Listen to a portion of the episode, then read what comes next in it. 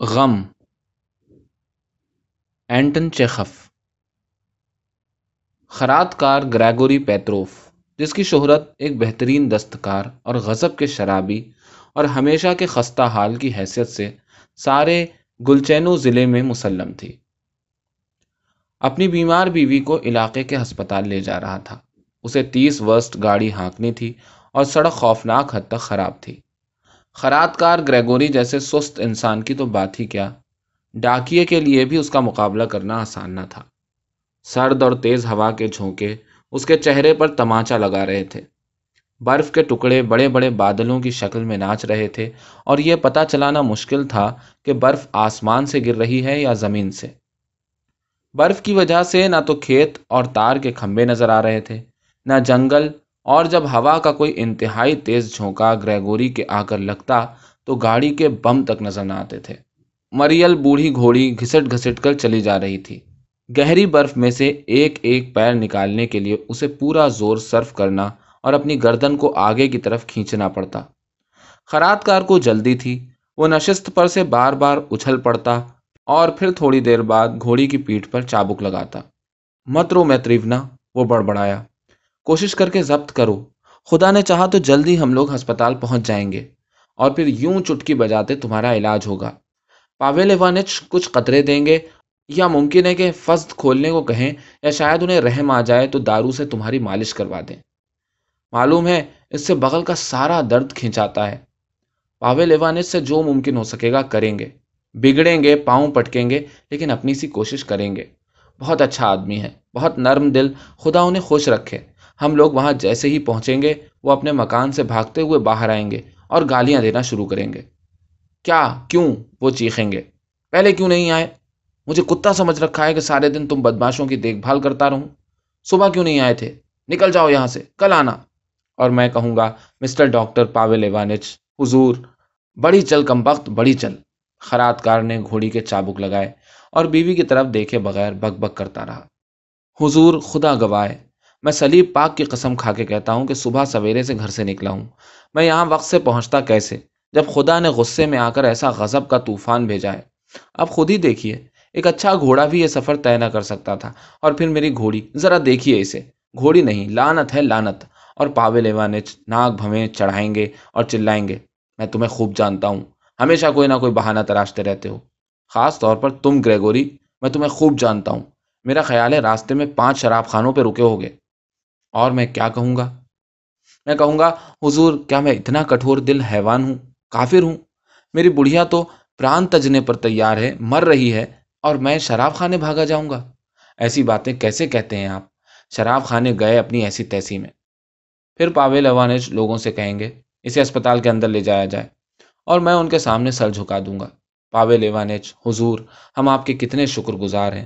ہم احمقوں اور گنہگاروں کو معاف کر دیجیے۔ اتنا غصہ مت کیجیے ہم دہقان ہی تو ٹھہرے۔ ہمیں تو دھکے دے کر نکال دینا چاہیے۔ اور آپ برف باری میں نکل کر ہم سے ملنے آ رہے ہیں۔ اور پاوے وانچ اس طرح دیکھیں گے جیسے مجھے مارنے کے لیے تیار ہوں۔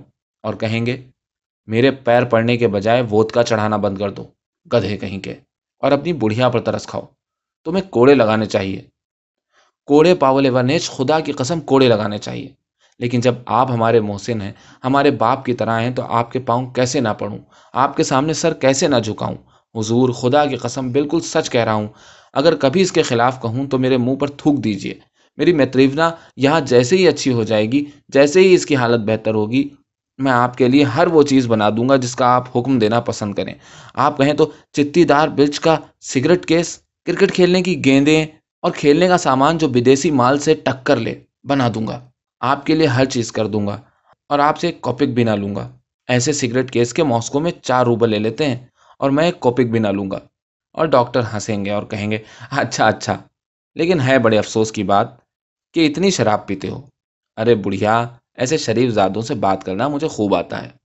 ایسا شریف کوئی پیدا نہیں ہوا جسے میں رام نہ کر سکتا ہوں۔ لیکن بس خدا ہی مدد کرے کہ یہ راستہ نہ بھول جائیں۔ کیا طوفان ہے؟ برف کی وجہ سے کچھ نظر ہی نہیں آتا۔ خرات کار مسلسل بک بک کرتا رہا۔ اپنی بے چینی کو دبانے کے لیے اس نے مکان کی طور پر زبان کو چھوٹ دے دی تھی۔ یہ ٹھیک ہے، اس کے پاس بہت الفاظ تھے جنہیں استعمال کر سکتا تھا، لیکن اس کے ذہن میں خیالات اور سوالات اور بھی زیادہ تھے۔ غم بجلی کی طرح دفتن خراتکار پر آ گرا تھا، وہ بالکل بوکھلا گیا تھا اور اس قابل نہ رہ گیا تھا کہ اپنی حالت درست کر سکے۔ دوبارہ اپنے ہوش و حواس واپس لا سکے، کچھ سوچ سکے۔ اب تک اس نے بے فکری کی زندگی گزاری تھی، جیسے شراب کے نشے کی مدہوشی ہو۔ نہ کوئی غم تھا، نہ خوشی، اور اچانک اسے اپنے دل میں انتہائی تکلیف دہ درد محسوس ہوا تھا۔ بے فکرے، کاہل اور شرابی نے دفتن اپنے آپ کو ایک مصروف اور مشغول انسان کی جگہ پایا۔ ایسا انسان جسے بہت جلدی ہے، جو خود فطرت سے دست و گریباں ہیں جیسا کہ خراتکار کو یاد تھا، غم کل شام شروع ہوا تھا، جب وہ شام کو حسب معمول نشے میں گھر واپس آیا۔ اور قدیم عادت کے مطابق اس نے گالیاں دینی اور گھونسے دکھانے شروع کیے۔ تو اس کی بیوی نے اپنے ظالم شوہر کی طرف ایسی نگاہوں سے دیکھا کہ اسے پہلے کبھی نہ دیکھا تھا۔ اس کی بوڑھی آنکھوں میں ہمیشہ اس کتے کی نظروں کی مقتول اور خاموش جھلک ہوتی تھی، جسے جی بھر کے مارا اور کم کھلایا جاتا ہے۔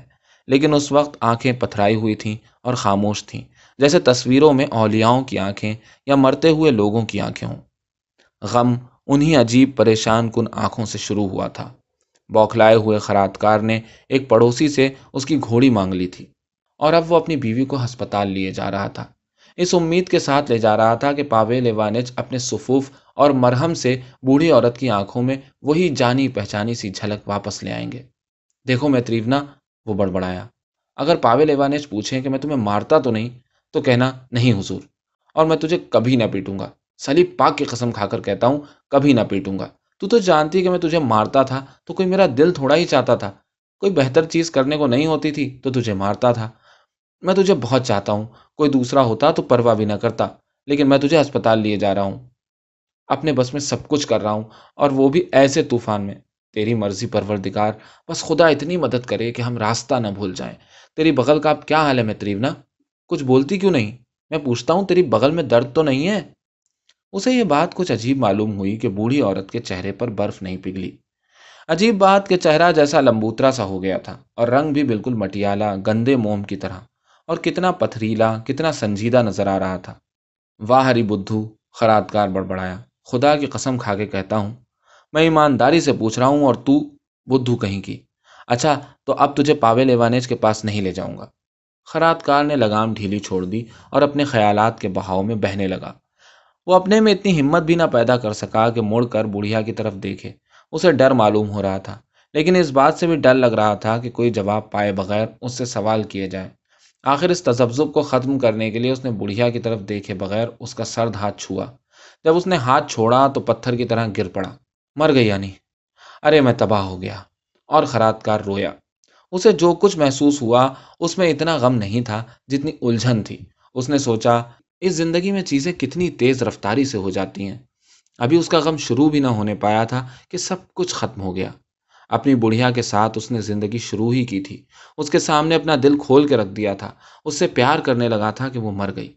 اس کے ساتھ وہ چالیس برس رہا تھا اور یہ چالیس برس ایک طرح کے کوہر میں بسر ہو گئے تھے۔ شراب ہو، مار پیٹ ہو یا تنگی، زندگی تو ایسے گزر گئی کہ نظر بھی نہ آئی۔ اور بڑھیا عین اس وقت مر گئی جب اس نے محسوس کیا تھا کہ وہ اسے چاہتا ہے۔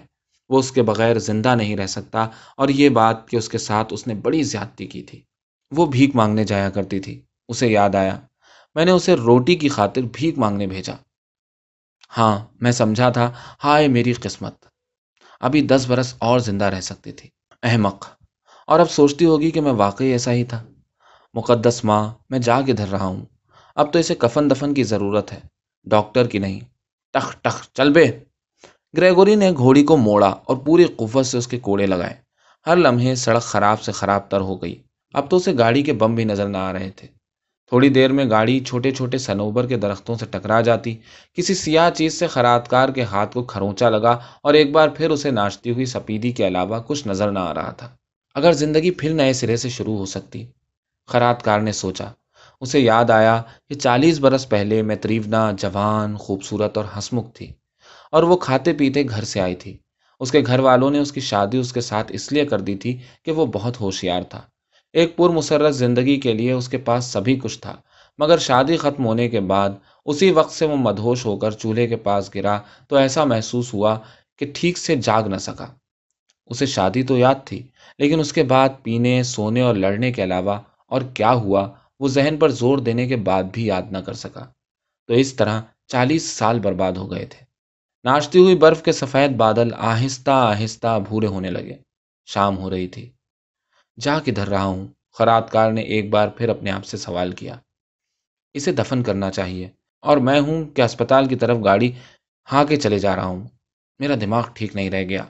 اس نے گاڑی کو دوبارہ دوڑایا اور اسے پھر مارا۔ گھوڑی نے پوری قوت لگائی۔ ہن ہنائی اور تیز رفتاری سے روانہ ہو گئی۔